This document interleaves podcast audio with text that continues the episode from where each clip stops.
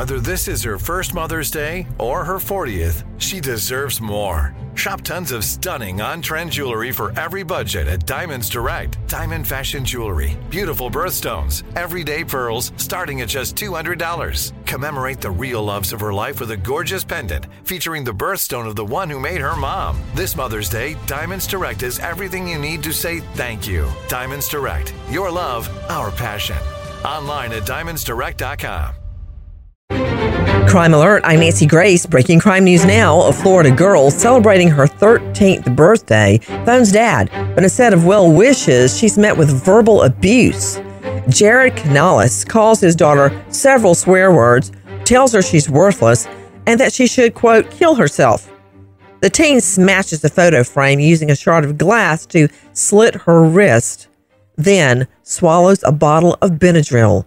Her mom calls 911. Nancy Canales' daughter was pregnant at the time of the phone call, which was the subject of the majority of the abuse. After telling her mother what she had done, the girl was rushed to the hospital where doctors pumped her stomach and police spoke to her about what happened, determining Canales should face charges. It's a miracle the teen girl survives all this. Following a nationwide manhunt, Canales arrested on child abuse. Blaze Smith's home is robbed and thanks to his home surveillance, he sees the burglar is a neighbor. Smith hatches a plan. He fashions a weapon out of a baseball bat, nails, and barbed wire and leaves a window open. When neighbor Aldo Gomez crawls through the window, Smith beats him with a baseball bat, chasing him outside where the beating continues. Another neighbor calls 911. Gomez rushed to the hospital with a skull fracture.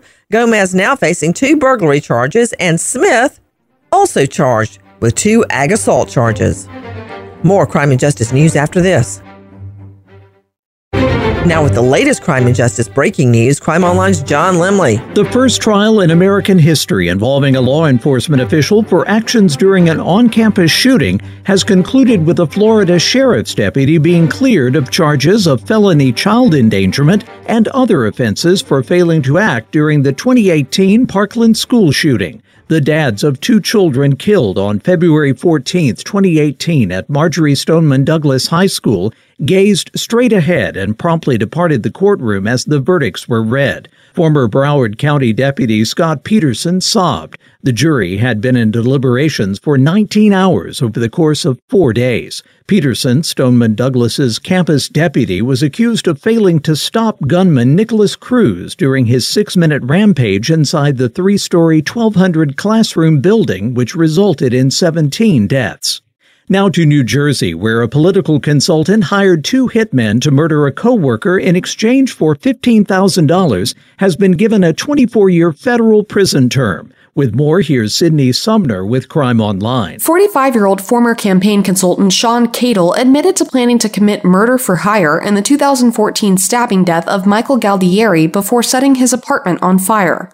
Judge John Michael Vazquez of the U.S. District Court expressed skepticism about Caddle's admission of guilt, saying it appeared as if he was trying to, quote, save his own skin by working with investigators in a different tax and wire fraud case that resulted in the guilty plea of a former top aide to the state Senate president.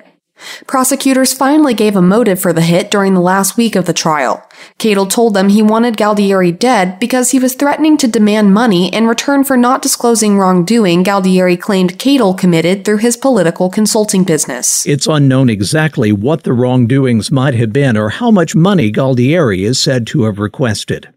Attorneys for the family of a Virginia man have requested that the U.S. Department of Justice launch a criminal inquiry into the events leading up to the 28 year old's death. The man died of asphyxiation after being pushed to the ground for around 11 minutes while being admitted to a mental institution. Well known civil rights lawyer Ben Crump and Virginia attorney Mark Krudys claim in a letter to federal officials dated June 26 that the state prosecutor's office that filed second degree murder charges against sheriff's deputies and hospital staff lacked the personnel and resources necessary to adequately prosecute the case. Irvo Otieno died March 6 while being admitted to Central State Hospital. Surveillance video shows Otieno in handcuffs and leg shackles as Henrico County Sheriff's deputies and medical staff attempt to restrain him for nearly 20 minutes. Otieno spent the majority of that time on the ground being held down by a group that at one point seemed to number 10 people. Christy Richardson runs her late husband's Wyoming trucking company.